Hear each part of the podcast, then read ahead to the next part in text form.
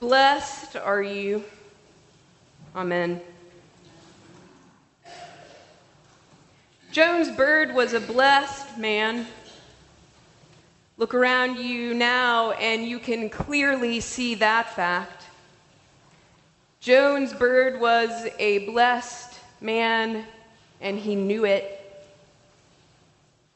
During one of our conversations nearing the end of his life, a conversation we had about his nearing the end of his life, Jones said this to me. He said, This is one of those moments when you realize that everything you have always wanted, you have always had. Everything you've always wanted, you have always had. Blessed are you that know that everything you have always wanted, you have always had. It occurred to Jones to tell me this truth at the end of his life, but the truth is, Jones always knew this about his life.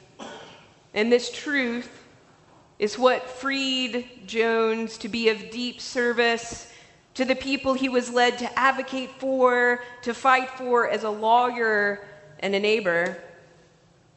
Blessed are you. When Jesus climbed the hillside with his disciples and sat them down and spoke these words that we have come to know as the Beatitudes, the crowds following him had grown immensely. People were beginning to wonder who exactly this man was, this Jesus of Nazareth.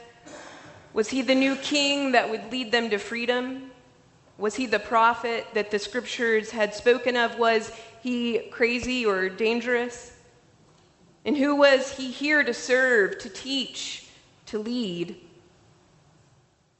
So Jesus takes his disciples away from those crowds to speak to them clearly and directly about what they were called to do and who they were called to serve.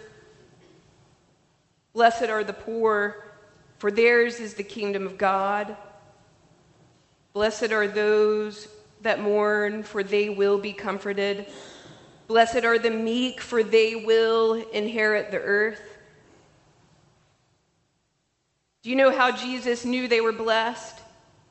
how he knew this to be true, that these people of which he spoke were indeed blessed. Jesus knew the blessedness of these people because he made it his life's work to be among them, to walk with them, and because he loved them. Jones Bird had everything he ever wanted, and he loved it all. Jones loved music. Jones loved the outdoors, fishing and hunting. Jones loved people. And Jones loved, I mean, really loved his dogs.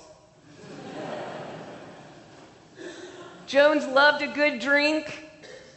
And more than a good drink, Jones loved a good friend with a good drink in his hand. All of his good friends, all of you. When I asked Jones how he felt about dying, he told me this I am not at all afraid of dying, he said, not even one little bit, and here is why. I did what I came here to do. I raised my children well. I loved my wife. And by damn, I had fun. And then he added, and that ain't over yet. Jones had everything he ever wanted, and he loved deeply and passionately. And of all the things he loved, among his greatest treasure were his children, Julia and Jones Jr., and his beautiful wife, Sandra, and his sweet grandchildren and yes, his dog Scout. Seriously, I have never met a man who loved his dog more than Jones loved that dang dog. Jones and Julia Your dad spent quite a bit of time telling me about you. And we had a plan before he died that he was going to go through some old photo albums and show me photos of you all as children because he wanted to tell me about being your dad, the funny stories and the moments of pride. In the end, we did not get to do that. But in the stories he was able to tell me in our deep conversations about his happiest moments and the meaning of his life, you two and his marriage, the family that he created with Sandra were always at the center. Yes, he was a good lawyer, no doubt about it, and a good friend, but it was his role as your father that made him complete. And it was in that role that his greatest gifts were truly utilized. And so, yes, by his own affirmation, I agree. Jones did what he came here to do by loving you all well and by being loved by you. Jones was a blessed man and he knew it. And because he knew he was blessed, because he knew he had everything he ever wanted, Jones was also a free man. Freed from grasping for power or relevance or control or accolades. Jones was blessed and freed from ego bargaining, and that freedom is what propelled him towards service. Now, don't get me wrong here. Jones Bird loved to win, but he loved to win for the right reason. He wanted to win through serving the poor and the mourning and the sick and the hungry and thirsty for justice. Because he was freed from grasping for his own wants, he was a blessing to so many, so many who had true and deep need for justice, mercy, and righteousness. In a letter Jones Jr. wrote about his dad for the 31st Judicial District Bar News, he described growing up witnessing his dad's powerful and determined advocacy. He told about a time when, following a crucial case, his dad took him out to the property and home of the client. At the client's home, they spent the day fishing, and then they ate an evening meal together.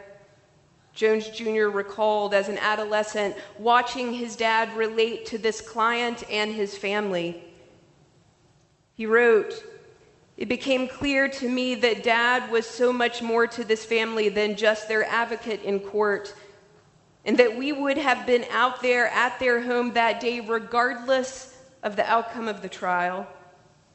They knew that dad had come to love them, and they loved him for understanding them, fighting for them, and allowing them to tell their story. Yes, Jones was a blessed man, and Jones knew the blessing that others were too.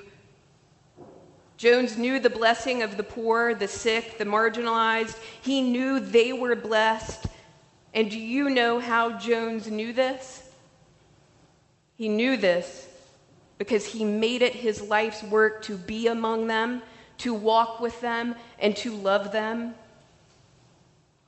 Jones was a free man, freed to be a blessing because he knew he had everything he wanted.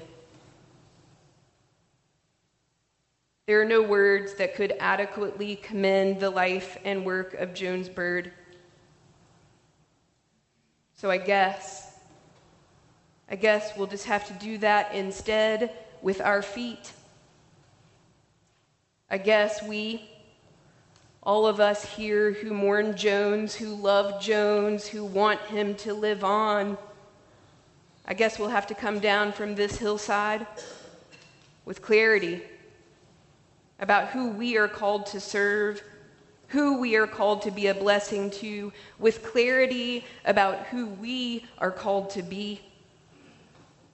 I guess if we really want the work of Jones Bird to live on, we'll have to accept that everything we have ever wanted, we have always had.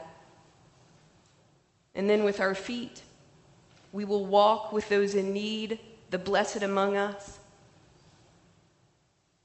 I guess we'll have to live like we too are free. Like we too are free free to be a blessing. Amen.